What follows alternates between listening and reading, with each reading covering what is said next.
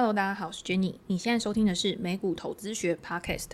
近期越来越多投资人选择透过副委托投资美股，或者是使用定期定额长期累积自己的退休金。副委托虽然成本较高，但相对于海外券商投资人需要更了解美股市场，副委托承担的风险更小，也可以透过专门的券商营业员，且可以用中文交谈，免去了语言上的隔阂和可能造成的误会。最近在追踪国内各个券商副委托的优惠时，发现现在国泰副委托美股 ETF 有更新的优惠，到2022年底提供均一价手续费，无论交易金额大小，手续费都是$3，而且买进跟卖出的手续费相同，让更多美股投资人可以降低交易成本。相比于目前国内券商副委托为总量计价，交易金额越大费用越高，国泰提供的优惠方案更为划算。想要长期投资追踪美股大盘的 ETF、VOO、SPY 或 IVV， 在开设国泰账户后，就可以透过 App 线上开立证券户，直接追踪即时行情，报价无时差，也可以马上开始投资全世界，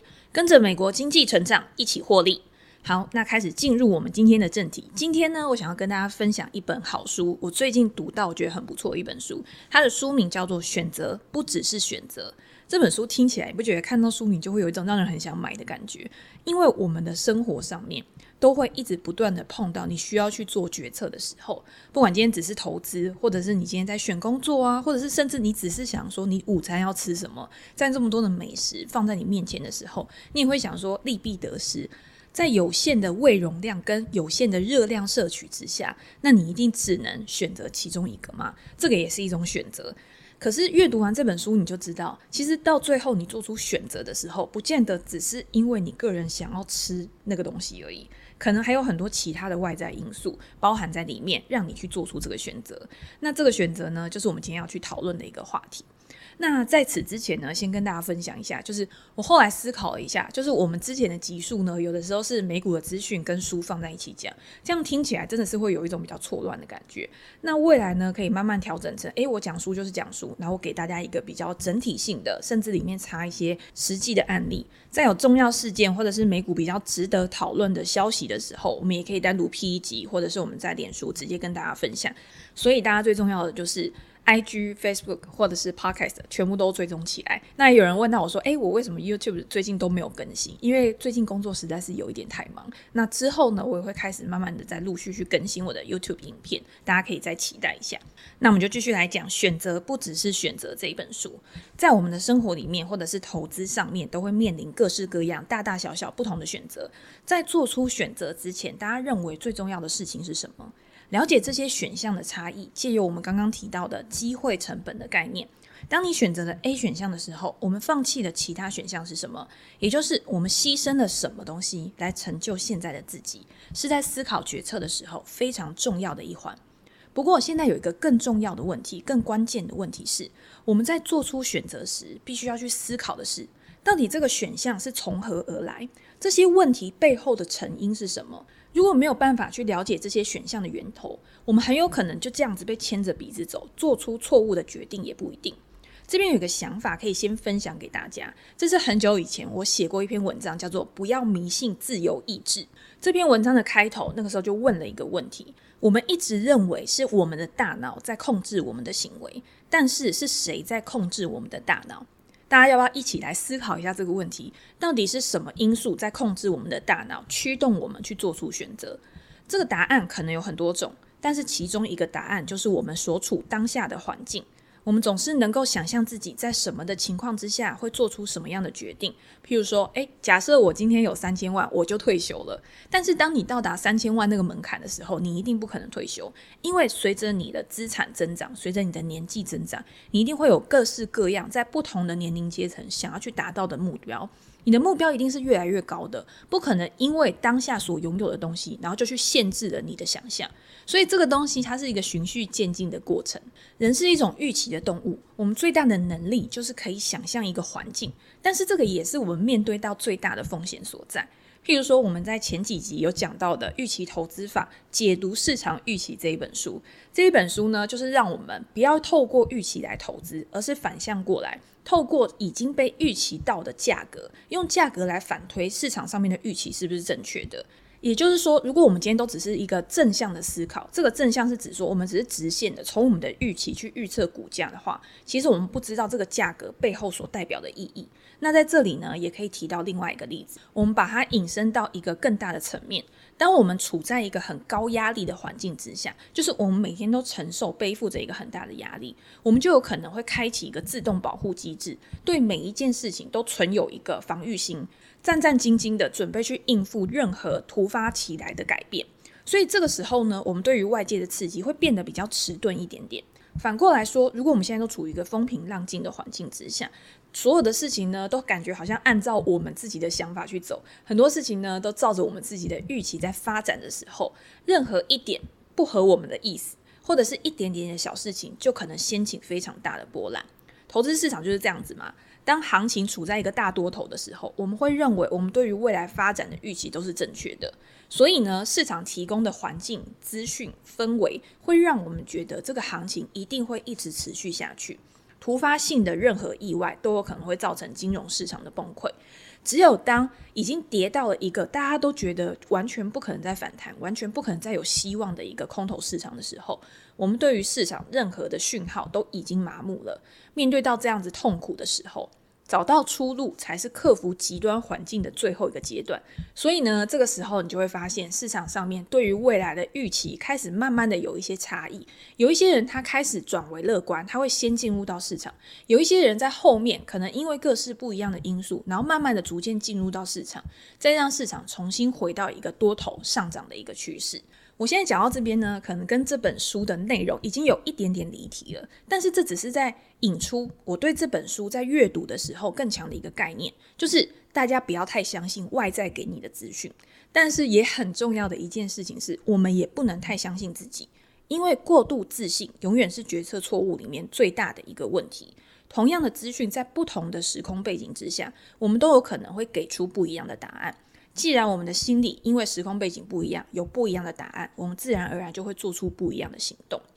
在选择不只是选择这本书里面，作者艾瑞克·强森他非常直白的说，他的学术生涯，他的工作内容就是在帮他的客户找到更好让人做决定的解决方案。他不是像我们刚刚讲的是去找出答案，而是提供解答，提供选项给我们的那个人。他曾经和诺贝尔奖经济得主，也是推力和不当行为的作者理查·塞勒共事，并且和快思慢想的两位作者也有过合作，都是在行为经济学领域最指标的人物。所以他最了解的就是要怎么样让人快点做决策，怎么样把决策者导向问题制定者他预先设想的一个方向，这个都是有方法可以去依循的。比如说在书里面提到一个医生采用学名药或者是原厂药的方式，因为原厂药它是比较贵的嘛，它是有专利的，可是到期了之后呢，就会有很多的学名药出来。那这些学名药呢，因为它过去没有付出这么高额的成本，所以它在售价方面它也会比较低廉。医生如果他都是一直开原厂药，比较昂贵的药给他的病人的话，这样子有可能会导致病人他用药持续用药的意愿不强。所以这个时候呢，如果医生他开学名药，价格更低，那这样子患者愿意好好持续用药的可能性也会提高。要怎么样去改善这样子的一个情况？最好的方式就是让医生在开药的时候，他直接联想到的就是学名药。所以这个时候呢，厂商药厂他就希望可以让医生可以更好的记住药的名字，而且他们在用电脑系统选字的时候，运用这种智慧选字的功能，也可以让这些学名药更显而易见。慢慢的呢，就会让医生去采用学名药的几率提高了。好的引导方式可以引导出好的选择，去造成好的结果。但是反过来，利益不良善的引导方式，可能就会让我们一步步去落入到预先设计好的陷阱当中。所以在观察选项的时候，我们可以先问自己一个问题：如果我今天选择了这个选项，这个选择背后最大的获益者是谁？这里我们可以用另外一个大家都已经熟到不能再熟的例子，也就是隐私权的例子。苹果的隐私权政策修改，对于像脸书这些以广告收入为主的大公司都造成巨大的冲击。但是在这之前，隐私权政策到底是一个什么样子？作为用户的我们真的知道吗？ Apple 将追踪使用者的广告识别码技术加入到它的 iOS 6系统的时候，广告网络平台可以根据这个技术来追踪用户的资讯。一般人如果你今天不想要被追踪的话，当然可以，可是这个功能呢，在过去都是被默认开启的。如果你今天想要去关闭追踪的话，你就需要花一点脑力，花一点时间来找一下设定的位置。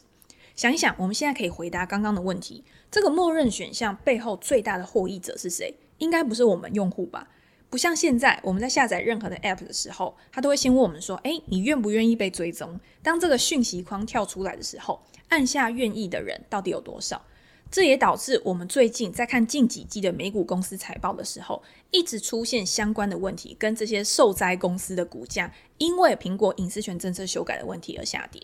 不止我们刚刚提到的两个例子，所有的一切都是选择，但是所有的选择背后都是问题，这些问题也都是需求。选择是用来满足我们的需求的，所以当我们的需求有多强烈，我们被牵着走的可能性就有多高。在某些时候，迫切的渴求，迫切的欲望会让我们的感性超越理性，对于短期的好处，短期的获利可能更为看重，但是对我们更好的处理方式是把所有的选项，把短期会发生的结果跟长期会发生的结果，以及这些短期跟长期最后衍生出来的后果去进行比较，再挑出对自己最有利的选项。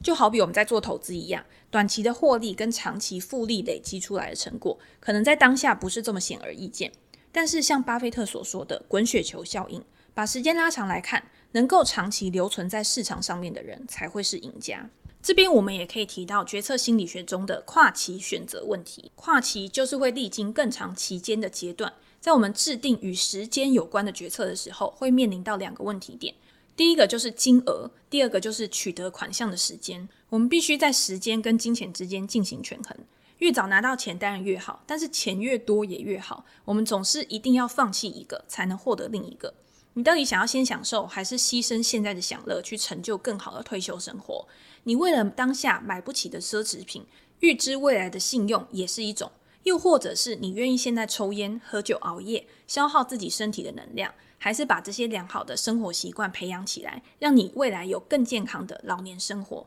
这个都可以称为跨期选择的一种。在我们的思考过程中，有很多的外在因素、内在因素都会去影响到我们的决策，包括之前我们在各类书籍中看过的心理偏误。不过这本书里面还是有提到一个思考点，我自己认为也很有趣。作者用了一个故事来传达他想说的偏误。有一对夫妻吸引了他的目光，原因是因为这对夫妻他的外表实在太不搭嘎，女生身高165公分，而且喜欢穿10公分的高跟鞋，可是男生呢却只有157公分，而且身材瘦瘦小小的。在路上如果我们看到这种外在差异比较大的情侣，确实真的忍不住会多看几眼。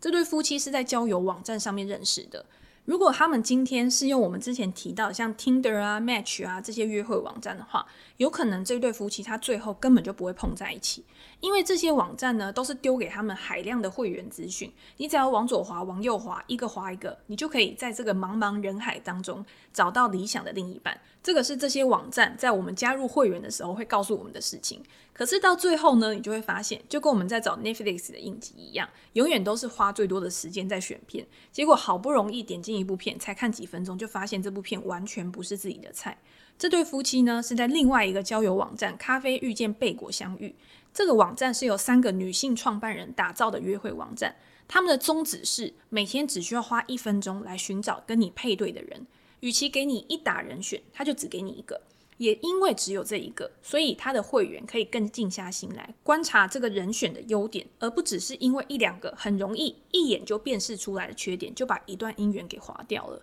这个时候就导出一个我们在选择的时候，我们在做选项的时候非常重要的一件事情，也就是太流畅的选择方式会让我们无法去认真的思考每一个选项。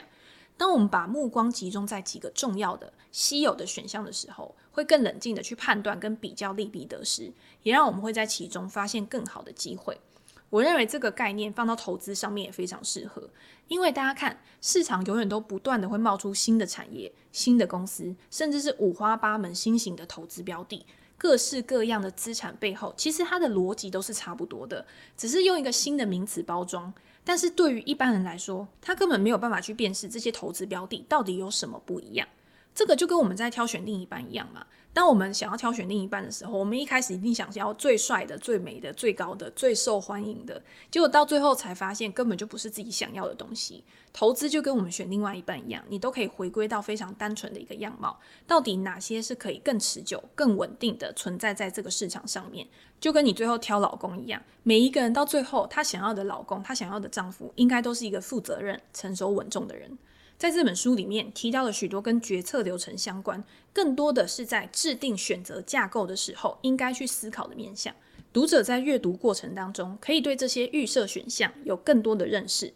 对于我们在做任何决定的时候也会有更高度的掌控力。根据不一样的事件，你可以在海量的数据当中更有效率的进行整理跟筛选，辨识正确跟错误、真实跟虚假，留下真正有意义的选项，针对当下的条件与有可能发生的结果，衡量出对我们最有利的选择，不要让我们被刻意营造出来的环境牵着鼻子走。反过来说，如果你今天是一个选择制定者，或者我们也可以称为是一位设计者，应该要保持什么样的思维？应该给决策者更好的路径去找到合适的答案，还是应该引导他们朝向对你有利的方向？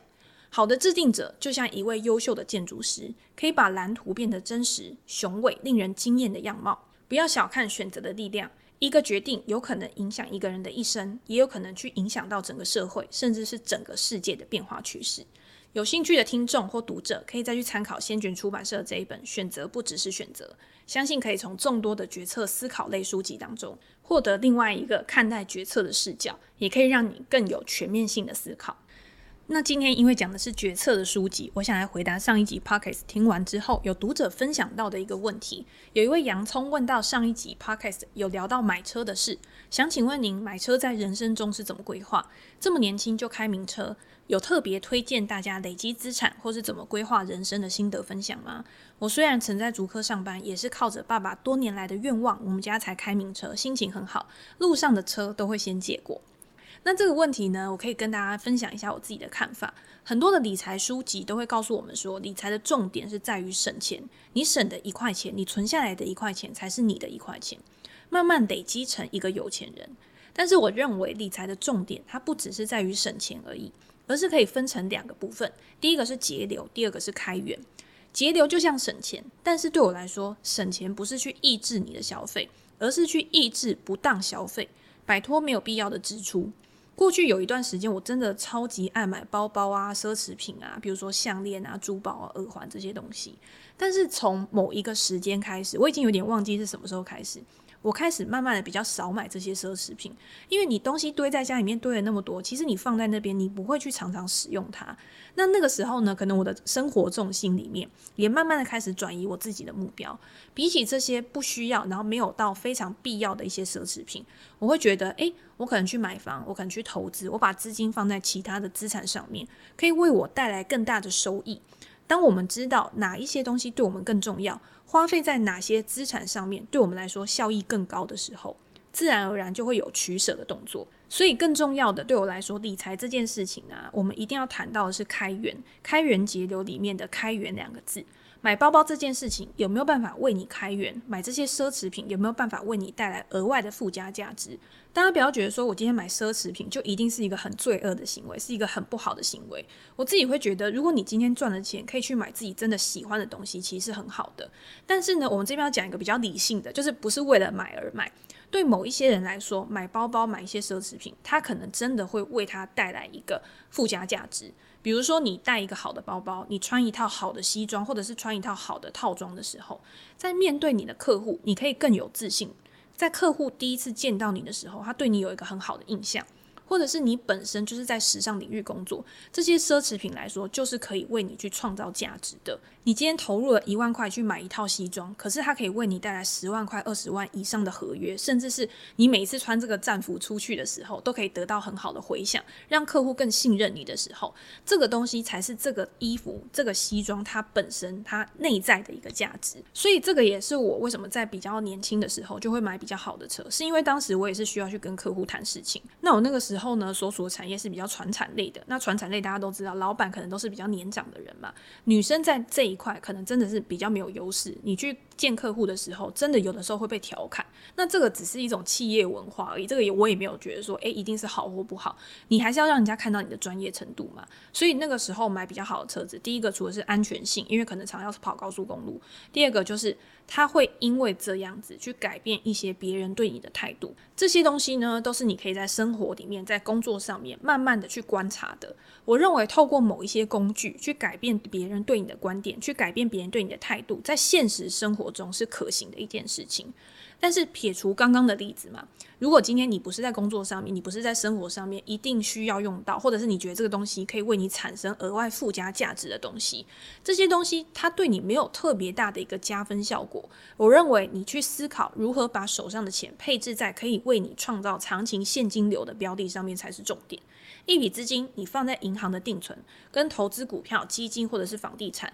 我们也提过机会成本的一个概念，就长期来说哪一样资产可以为你带来更好的报酬，也不是说一定要把你的资金全部都放到高风险的资产上面，这个时候就会有不一样的资产配置，你今天想要配置在多少是定存的部分，非常保守的人可以把部分的资金放在定存，把部分放到股市，你需要留有多少的紧急预备金，这些紧急预备金它一定是要放在流动性非常高，你可以随时去提领的地方。那如果不是这么必须，没有那么迫切去需要的资金，甚至是一些闲置资金的话，那你可能就可以投入在比较长期然后风险稍微高一点的市场上面。那在市场上面呢，除了股市之外，你还可以做股债的配置平衡嘛。所以要讲资产配置呢，其实它会根据每一个人的资产规模、风险承受度、你现在的年龄、你需要去抚养的人数，它会有完全不一样的一个资产配置方式。那也就是为什么我们要根据自己的一个条件去做调整的原因。就算你现在是一个非常年轻的人，然后你去配置资金在比较高风险的资产上面，但是当你的资金开始逐渐去累积，当你的资金越来越庞大的时候，你可能像巴菲特一样，你比较不会着重在我靠并购、靠收购、靠比较积极型的投资去赚取最大化的绝对报酬，你会更思考我要怎么样可以帮我自己规划一个比较好的现金流，更稳健的现金流入，来帮助我可以更持续我这样子的一个获利能力，维持这么好的一个长期报酬。那如果你今天你觉得你没有那么好的选股能力的话，那我们可以去投资整体的股市。整体的股市呢，是由所有的企业生产获利成长来推动的嘛。所以今天我们投资大盘指数，我们投资的是整个经济的一个发展。就像巴菲特他也讲，他说不要看空美国，是因为他觉得美国现在还是一个资本最强盛，然后创新能力最强，经济成长也非常强健，全世界的领头羊。你今天投资美国的大盘指数，你就是看好美国整体经济会一直持续的成长下去。那如果今天你的选股能力比较好，而且你有更多的时间跟精神去研究个别的公司，你有看到特别看好的公司，你当然也可以投资，但是在风险的评估上面，你就要花费更多的心力去做一个调整，去做一个观察。赚钱的目的对我来说就是可以有更好的生活，这个应该对每个人来说都一样。适时的把你的获利拿来奖励自己的辛苦，也是一种激励自己持续下去的一个动能。就像刚刚洋葱他说，爸爸辛苦了很久，买了一台理想的好车，在路上车子都会先借过，这个有的时候呢确实是会，因为大家在路上都怕碰撞嘛，那今天碰撞的话其实就会有很多的麻烦，所以在路上呢，如果看到那种比较昂贵的车子，真的会有人他是会比较礼让一点点的。可是这个我觉得最重要的是，今天发生这样的情况的时候，其实就是一种你开车的人，或者是你今天去买一个奢侈品，你去奖励自己的人，他会对你的人生成就的一种满足感，让自己可以更快乐更幸福。所以我也跟大家分享，就是说我认为在自己的能力范围里面去消费，我觉得是非常 OK 的一件事情。而且大家要想你在买这些东西的心态的时候，我会觉得这些东西你买下去的时候是为了你自己的快乐，你自己的幸福，而不是为了给别人看。当我们不需要再向别人去证明自己就可以被认同的时候，才是我觉得人生里面最成功的时候。你完全不需要去在意外界的人的眼光，然后反正我们就一起努力去达到这个目标。好，那最后呢，今天跟大家分享的这本好书还有听众的问题，其他的问题呢我会留到下一集再来回复。大家的意见跟问题我都有收到，很多的问题呢需要花费比较长的篇幅来回应，会讲得比较清楚。也欢迎大家持续在 Podcast 给我留言跟评价，觉得这一集的内容还不错的话，也可以分享给你的朋友。那今天我们就先分享到这边咯，拜拜。